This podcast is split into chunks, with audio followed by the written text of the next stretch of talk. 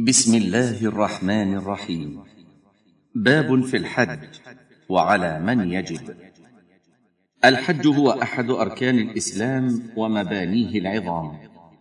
قال الله تعالى ولله على الناس حج البيت من استطاع إليه سبيلا. ومن كفر فإن الله غني عن العالمين. أي لله على الناس فرض واجب هو حج البيت. لأن كلمة على للإيجاب وقد أتبعه بقوله جل وعلا ومن كفر فإن الله غني عن العالمين فسمى تعالى تاركه كافرا وهذا مما يدل على وجوبه وآكليته. فمن لم يعتقد وجوبه فهو كافر بالإجماع. وقال تعالى لخليله وأذن في الناس بالحج. وللترمذي وغيره وصححه عن علي رضي الله عنه مرفوعا من ملك زادا وراحلة تبلغه إلى بيت الله ولم يحج فلا عليه أن يموت يهوديا أو نصرانيا حاشية رواه الترمذي برقم اثني عشر وثمانمائة وثلاثة عشر وثمانمائة والبيهقي في الجزء الرابع برقم ثلاثين وثلاثمائة وهي رقم الصفحة. انتهى. وقال صلى الله عليه وسلم بني الإسلام على خمس شهادة أن لا إله إلا الله وأن محمد رسول الله وإقام الصلاة وإيتاء الزكاة وصوم رمضان وحج البيت من استطاع إليه سبيلا. حاشية رواه البخاري برقم ثمانية ومسلم برقم ستة عشر. انتهى.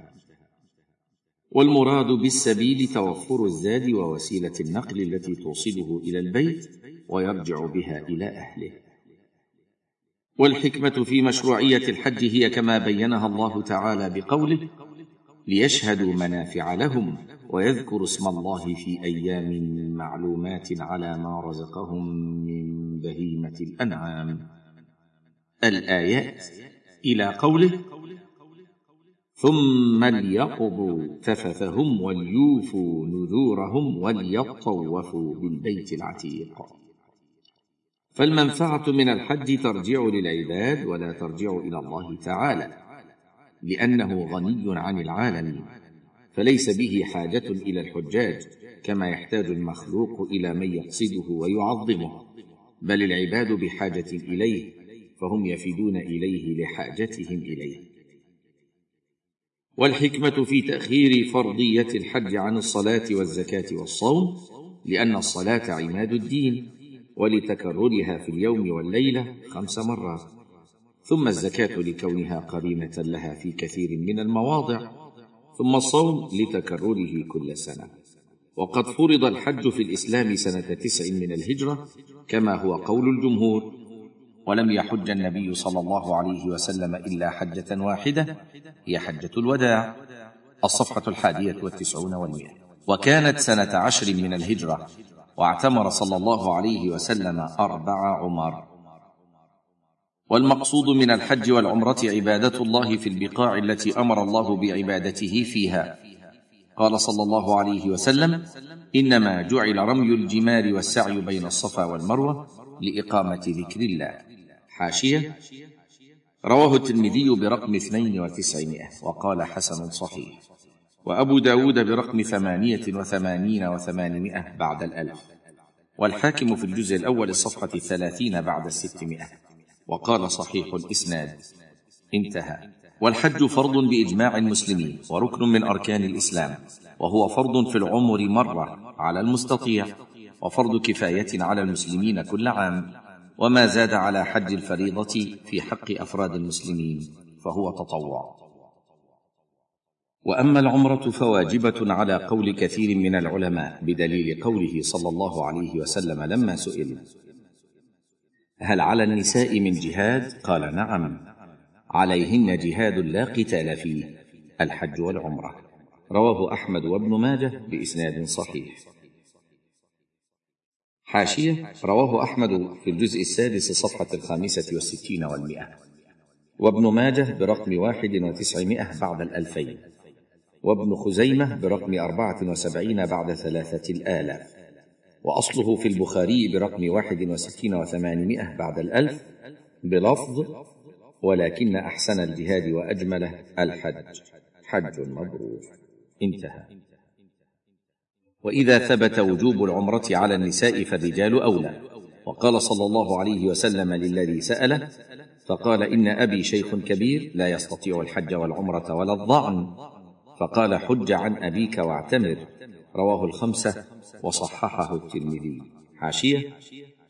رواه الترمذي برقم ثلاثين وتسعمائة. وقال حسن صحيح. وأبو داود برقم عشرة وثمانمائة بعد الألف. والنسائي برقم سبعة عشر وستمائة بعد ثلاثة الآلاف وابن ماجه برقم ستة بعد التسعمائة والألفين وأحمد في الجزء الرابع الصفحتين العاشرة والحادية عشرة. قال أحمد لا أعلم في إيجاب العمرة حديثا أجود منه ولا أصح. تحفة المحتاج الجزء الثاني الصفحة السابعة والأربعون وصححه ابن حبان في الجزء السابع الصفحة السابعة والخمسين. انتهت الحاشية.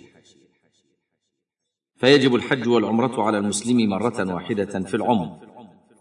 لقوله صلى الله عليه وسلم الحج مرة فمن زاد فهو تطوع.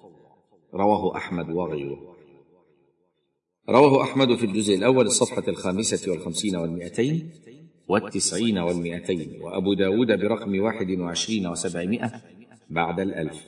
وابن ماجه برقم ستة وثمانين وثمانمائة بعد الألفين. والحاكم في الجزء الثاني الصفحة الحادية والعشرين بعد الثلاثمائة. وقال صحيح على شرط الشيخين. انتهى.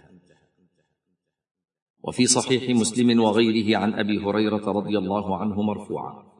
أيها الناس قد فرض عليكم الحج فحجوا. فقال رجل أكل عام؟ فقال لو قلت نعم لوجبت ولما استطعتم حاشية. رواه مسلم برقم سبعة وثلاثين وثلاثمائة بعد الألف. انتهى. ويجب على المسلم أن يبادر بأداء الحج الواجب مع الإمكان ويأثم إن أخره بلا عذر لقوله صلى الله عليه وسلم تعجلوا إلى الحج يعني الفريضة فإن أحدكم لا يدري ما يعرض له. رواه أحمد. حاشية. رواه أحمد في الجزء الأول الصفحة الثالثة عشرة بعد الثلاثمائة. وابن ماجه برقم ثلاثة وثمانين وثمانمائة بعد الألفين. وأبو داود برقم اثنين وثلاثين وسبعمائة بعد الألف. انتهى. وإنما يجب الحج بشروط خمسة الإسلام والعقل والبلوغ والحرية والاستطاعة. فمن توافرت فيه هذه الشروط وجب عليه المبادرة بأداء الحج. ويصح فعل الحج والعمرة من صبي نفلا. لحديث ابن عباس أن امرأة رفعت إلى النبي صلى الله عليه وسلم صبيا فقالت ألهذا حج؟ قال نعم ولك أجر. رواه مسلم. حاشية. برقم ستة وثلاثين وثلاثمائة بعد الألف. انتهى. وقد أجمع أهل العلم على أن الصبي إذا حج قبل أن يبلغ فعليه الحج إذا بلغ واستطاع ولا تجزئه تلك الحجة عن حجة الإسلام وكذا عمرته. وإن كان الصبي دون التمييز عقد عنه الإحرام وليه بأن ينويه عنه ويجنبه المحظورات ويطوف ويسعى به محمولا ويستصحبه في عرفة ومزدلفة ومنى ويرمي عنه الجمرات. وإن كان الصبي مميزا نوى الإحرام بنفسه بإذن وليه ويؤدي ما قدر عليه من مناسك الحج. وما عجز عنه يفعله عنه وليه كرمي الجمرات ويطاف ويسعى به راكبا أو محمولا إن عجز عن المشي. وكل ما أمكن الصغير مميزا كان أو دونه فعله بنفسه كالوقوف والمبيت. لزمه فعله بمعنى أنه لا يصح أن يفعل عنه لعدم الحاجة لذلك. ويجتنب ما في حده ما يجتنب الكبير من المحظورات.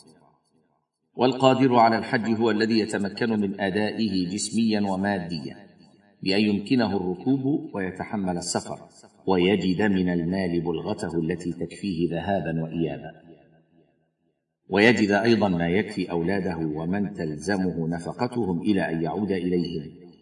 ولا بد أن يكون ذلك بعد قضاء الديون والحقوق التي عليه وبشرط أن يكون طريقه إلى الحج امنا على نفسه وماله. فإن قدر بماله دون جسمه بأن كان كبيرا هرما أو مريضا مرضا مزمنا لا يرجى برؤه لزمه أن يقيم من يحج عنه ويعتمر حجة وعمرة الإسلام من بلده أو من البلد الذي أيسر فيه. لما رواه ابن عباس رضي الله عنهما أن امرأة من خثعم قالت يا رسول الله إن أبي أدركته فريضة الله في الحج شيخا كبيرا لا يستطيع أن يثبت على الراحلة. أفأحج عنه؟ قال حجي عنه. متفق عليه. حاشية. رواه البخاري برقم ثلاثة عشر وخمسمائة بعد الألف ومسلم برقم أربعة وثلاثين وثلاثمائة بعد الألف. انتهى. ويشترط في النائب عن غيره في الحج أن يكون قد حج عن نفسه حجة الإسلام لحديث ابن عباس رضي الله عنهما أنه صلى الله عليه وسلم سمع رجلا يقول لبيك عن شبرمة قال حججت عن نفسك؟ قال لا قال حج عن نفسك إسناده جيد وصححه البيهقي. حاشية؟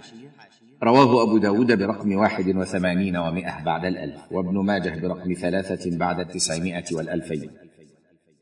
والبيهقي في الجزء الرابع الصفحة السادسة والثلاثين والثلاثمائة وقال إسناد صحيح وصححه ابن الجارود برقم تسعة وتسعين وأربعمائة وابن خزيمة برقم تسعة وثلاثين وثلاثة آلاف وابن حبان برقم ثمانية وثمانين وتسعمائة وثلاثة آلاف. والضياء في الجزء العاشر الصفحة السابعة والأربعين والمئتين والحادية والستين والمئتين. وكذلك صححه ابن عبد البر في الجزء التاسع الصفحة الثامنة والثلاثين والمئة وابن الملقن في التحفة في الجزء الثاني الصفحة الخامسة والثلاثين بعد المئة. انتهى. ويعطى النائب من المال ما يكفيه تكاليف السفر ذهابا وإيابا ولا تجوز الإجارة على الحج. ولا أن يتخذ ذريعة لكسب المال وينبغي أن يكون مقصود النائب نفع أخيه المسلم وأن يحج بيت الله الحرام ويزور تلك المشاعر العظام فيكون حجه لله لا لأجل الدنيا فإن حج لقصد المال فحجه غير صحيح. الصفحة الثالثة والتسعون والمئة.